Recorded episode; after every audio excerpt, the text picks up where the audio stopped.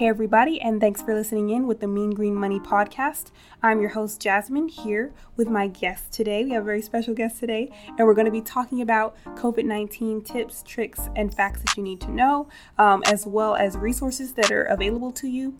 And uh, we're going to do some myth busting as well. I think that'll be real helpful. Can my guests introduce themselves? Yes, my name is Tess Kucera, and I'm the Certified Health Education Specialist at the Meadow Center at the University of North Texas. All right, and she's going to be helping me kind of get you guys informed, keep you guys uh, posted on things that are happening recently, and let's just get right into the content.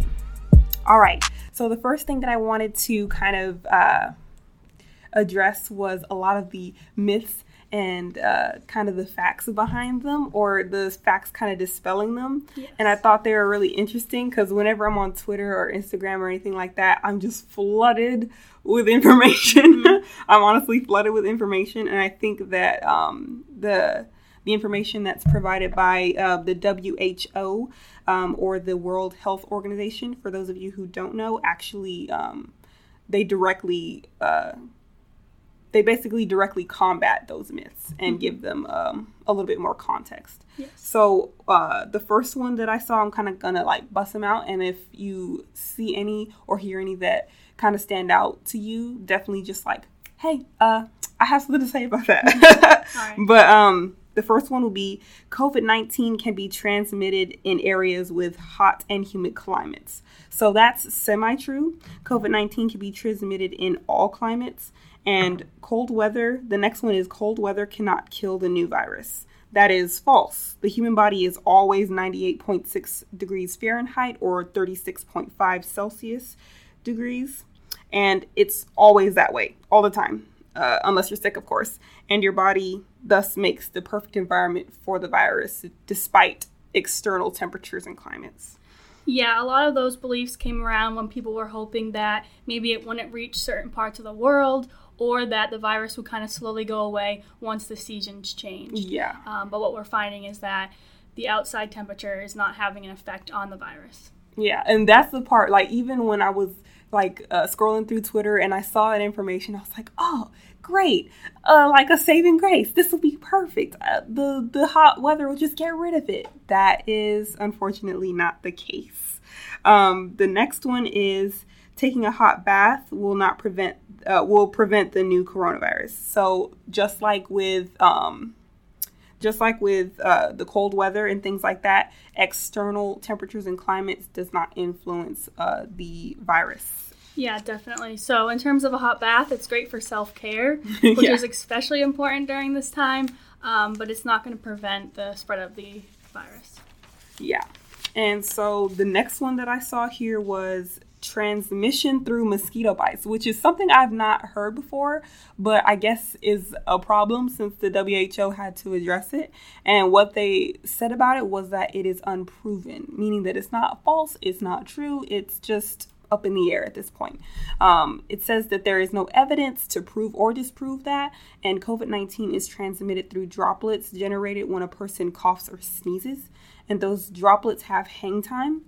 Um, or in other words they can remain in the air for quite a while and that is the only not the only way but one of the main ways that the virus is transmitted yes i think oftentimes when infections occur people will think of mosquitoes because they mm-hmm. are vectors for other types of diseases mm-hmm. um, but in this case we don't have any evidence that um, you can transmit the virus through a mosquito mm-hmm.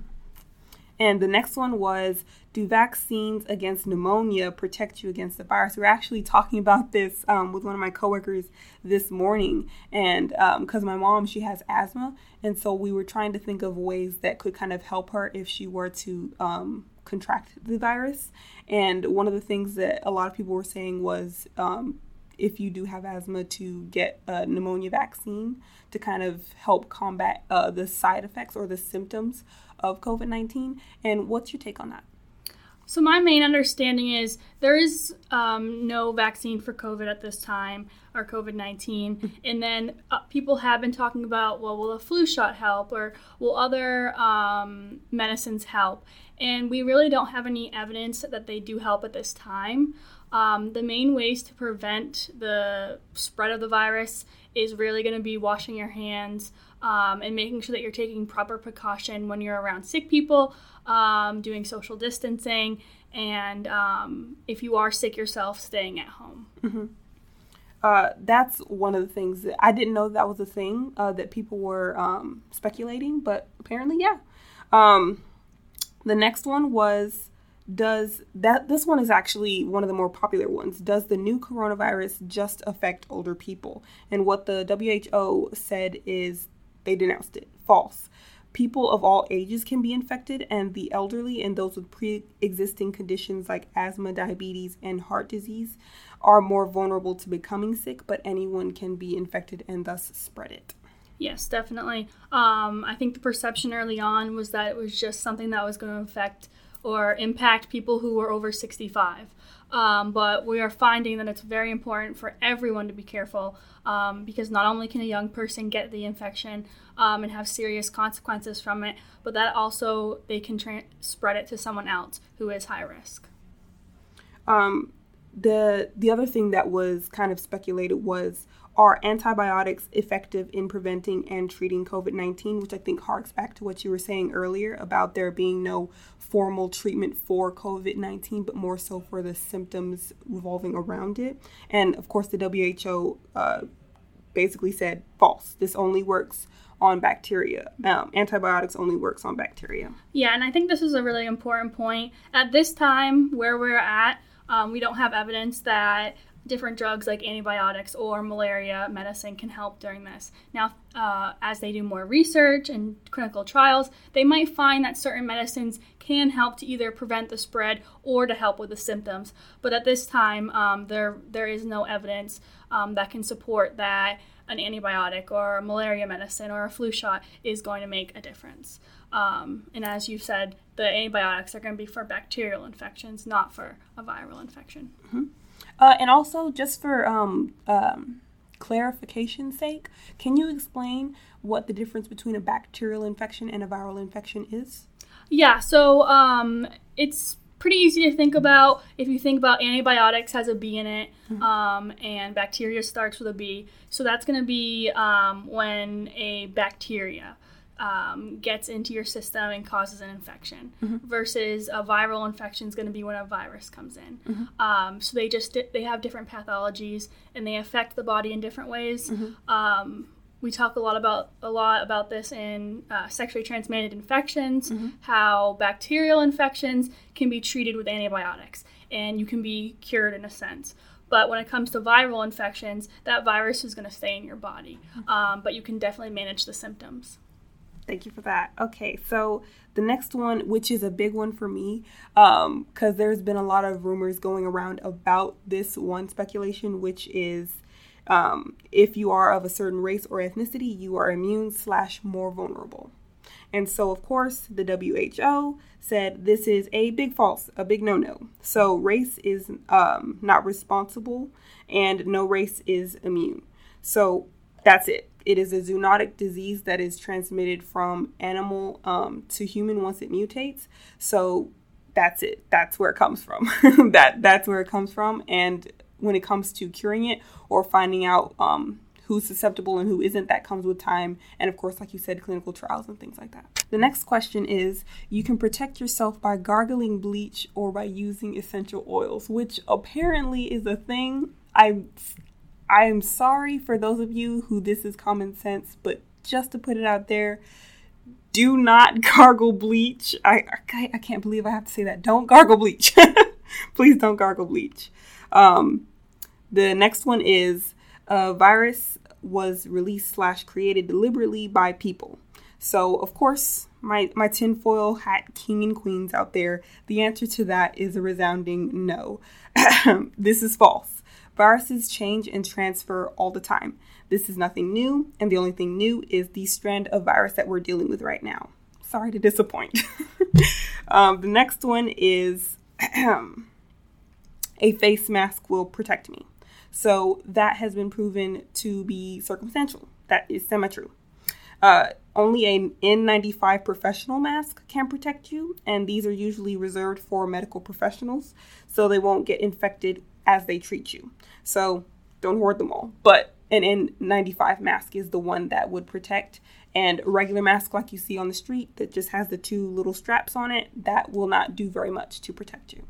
Yeah, oftentimes they'll recommend if someone is sick, um, either with the flu or or with COVID nineteen at this time. Um, obviously, if they, have COVID nineteen, they should be um, in isolation. But the person who's sick could wear um, like the common mask that you would see, and that might help to decrease the spread of droplets. But um, if someone's healthy, they really shouldn't be wearing a regular mask. Um, and actually, studies have found that when someone is wearing just like one of the regular masks, uh, they often touch their face more, um, and that can lead to an increased risk of becoming infected with some sort of virus. Mm, I didn't know that before.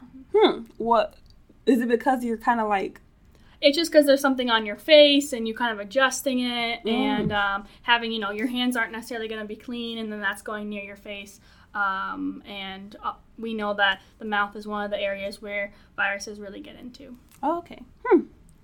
the Next one is COVID 19 is comparable to the flu. This one has been denounced as false. There are some symptoms that the flu and COVID 19 have in common, but in terms of impact, they are different. So the flu has never caused like a, you know, uh, all this disruption, you know what I mean? So there is a stark difference at both um, cultural impact and economical impact, as well as um, biological impact and how it impacts the human body. yeah, um, and I know a lot of people like to compare uh, either the infection rates or the death rates with the flu versus COVID 19. But one thing you have to remember is we um, don't know how long COVID 19 is going to be around. Mm-hmm. Um, so that's not really numbers that you can compare at this time. Mm-hmm. That's actually a really good point. Um, the next one is social distancing doesn't apply to young, healthier Americans. It only applies to the vulnerable or elderly. And so, of course, no. Oh my goodness, no. I know you paid a bunch of money to go to a certain thing, or I know you've been looking forward to going to a certain event, but um, the best way to combat this is to practice social distancing. And of course, although it's a statistical fact that younger, healthier people are less likely to uh, succumb uh, to fatality, you know, as a result of this disease, everyone can be infected and therefore eventually infecting someone who is more susceptible to it. And it is just a rudimentary uh, show of herd immunity to practice social distancing. And where it's more about the vulnerable collective than it is about the healthy individual. And no, it's not being blown out of proportion. In fact, slow reaction times is what has crippled countries like Italy. So, taking this as seriously as possible and practicing social distancing is very much recommended by the CDC and the WHO. Yeah, and just remember when we're talking about social distancing, we're talking about staying at least six feet away um, from other people. And that doesn't necessarily mean that you can have all your friends over and when you're watching TV, you're sitting six feet apart. um, by bringing in those other people, you're infecting your household and your area. So it's really staying with those who live in your unit. And then when you are out in public, whether it's like at the grocery store or if you have to go to the pharmacy, that's when you um, stand six feet away. The next one is the problem will go away once we have a vaccine. So, this is actually uh, false as far as we know. Dr. Fauci, which is the leading expert on infectious diseases, estimates that a vaccine won't be available until uh, 12 to 18 months. And so, it won't curb the current threat, but it would save us from a second round in 2021. And so, the last and final one that has gone fairly viral is no pun intended, is hold your breath to check if you have the um, if you have the COVID nineteen virus and drink water to prevent COVID nineteen. So this is false. And this article is that it was claimed to be from Stanford has been thoroughly de- uh, debunked several times over. Um, if you need to check any articles that you happen upon on social media or any other type of outlet or platform, I would suggest going to factcheck.com. They're a very good source when it comes to um, regulating what information goes um, goes unchecked and basically uh, making sure that the information that you're getting is viable and is uh, reliable. so here's another fact for you guys, more of an opinion, but fact. Misinformation is more dangerous than a virus. So stay informed by consistently fact checking and making sure that you're um, referring uh, you, referring to uh, information sources that are accredited, like WHO and the CDC. Yeah, at this point in time, as a health educator, um, I'm definitely directing my staff to really only be looking at HWO and um, the CDC because uh, those two sources, both the World Health Organization and the um, Centers for Disease Control and Pre- Prevention, have the most up to date, accurate, and reliable information.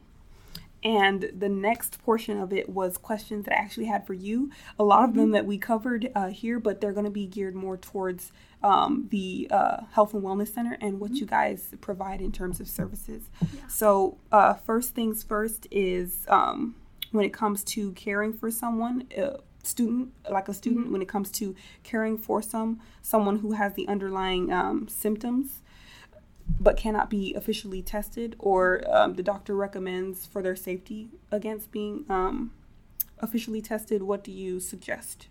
Yeah, so things are changing every day. Um, just in the past few days, the United States has increased testing a lot.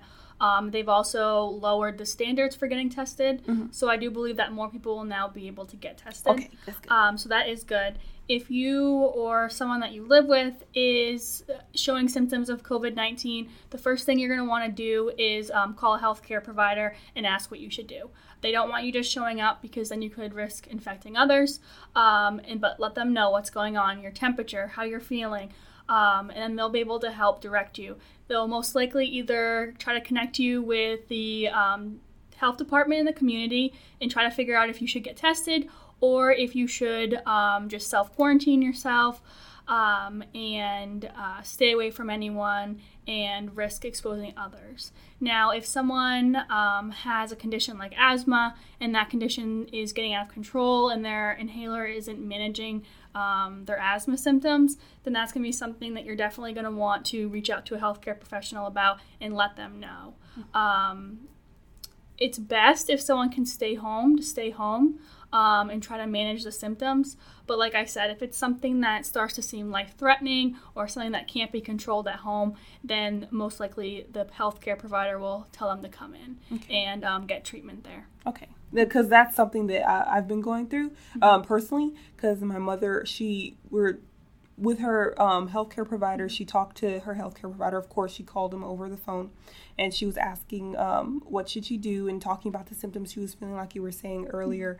Um, and the doctor's like, "I am very certain that this is the flu, but we're going to keep an eye on it uh, just to make sure that it doesn't escalate or that um, you don't need to come in for testing, things like that." So that's actually really good information. I'm going to mm-hmm. take it back with me. Yes. but um, the next thing is what services does the Health and Wellness Center provide for students um, that may come in handy during this time? Yeah, so um, that has all changed a lot in the last 24 hours. Um, for example, I work at the Meadow Center for Health Resources, and we normally provide the Condom Club, um, where students can get safer sex kits, as well as health consultations done by me. Um, but we are moving towards working remotely. Um, but in terms of healthcare uh, services, the Student Health and Wellness Center is open. Um, they have reduced their hours slightly, but they are still open during working hours. Um, if students do have symptoms, uh, they are asked to call ahead. There is a mobile check in process where they can scan a code, and then I believe they'll be asked to go wait in their car, and then they'll be called in when it's time for them to come up and be seated, seen by a healthcare professional, one of the doctors um, on campus. So that's the main way that we're working with students right now. I know that they only want to see students with acute illnesses. Um, so if someone needs a prescription refill, they would prefer you to call in. Um, or if it's something more routine that can be pushed back or be done over the phone, they would prefer that as well mm-hmm. um, because they definitely want to uh, limit the amount of students who are here, especially if it's for a reason that is not related to COVID 19. Okay. And with the waiting in your car thing, that's actually pretty clever. Uh, is that something that y'all have done before? is that completely new? Um, that's completely new. I know other organizations are doing it. Um, and it's just a great way to not have students who could be infected sitting in the waiting room mm-hmm. together mm-hmm. Um, and it allows to keep that social distancing um, and it allows for the healthcare provider to kind of get prepared for the student as well because they do need um, certain equipment on when they do see a student uh, who might be infected with covid-19 alrighty um, the next thing, because a lot of this we covered um, earlier, but um, the next thing that I wanted to um, ask was Is there any tips or words of advice that you'd give to students who are worried during this time? Yeah, definitely. Um, I would recommend trying to limit your uh, news intake and your social media intake. Oh, yeah. um, it can be really easy to just sit on your phone and kind of take everything in. Um, I would recommend setting aside times to specifically look at the CDC, the World Health Organization, and then maybe a news channel that you trust. Um, another tip that I would recommend is washing your hands regularly, using hand sanitizer, um, trying to stay indoors. I do believe Denton County, as of tonight at midnight, mm-hmm. is doing a shelter in place. So, therefore, they're really going to want everyone who's still in the Denton County area to um, remain home unless they are going to a job that they are essential at or they need to go to a grocery store or something like that. Um, I know Dallas County has already put this in place a few days ago, and I think um, many of the larger areas in the United States are moving towards this. Mm-hmm. So even if you're no longer in Denton County, um, your area might be moving towards this as well. Yeah. So just being educated on what you're supposed to be doing, where you're allowed to go, um, and staying connected with friends and family. Um, you might not be able to see them in person, and that's actually something that you want to avoid at this point. Mm-hmm. But um, there are online chats. Um, you know, you can always call on the phone and um, just try to find ways to stay connected with your community in healthy ways that aren't going to stress you out even more. Um, so maybe scheduling a call with a parent or a relative every day at a certain time. Yeah. And kind of keeping that routine, um, I think, is really important. And um, just eating healthy, trying to exercise, whether that's in your apartment or if you are able to go outside. Um, you know, staying, being in self quarantine does not mean being stuck inside. Mm-hmm. You feel free to go outside, um, but you want to just keep your distance from people and um, you know stay pretty close to home. That's that's really good advice, and it's definitely soothing and calming uh, as a student. Um, since we're basically about done, is there anything else that you'd like to add before we uh, sign off? Um, so I guess the last thing I would like to leave everyone with is that if you do have any other questions about COVID 19 or health resources at the University of North Texas, feel free to email me at tess, T-E-S-S, dot kucera, K-U-C-E-R-A, at unt.edu. I look forward to hearing from you. Alrighty, thank you so much. All right, so that was once again Tess talking to us about some tips, tricks, and helping us kind of uh, bust up some myths. and thank you for being here. Thank you so much for thanks. coming here. Um, so remember, you guys, y'all can reach us at money.management at unt.edu or at 940-369-7761 for any questions money related and beyond. And we'll catch you next time.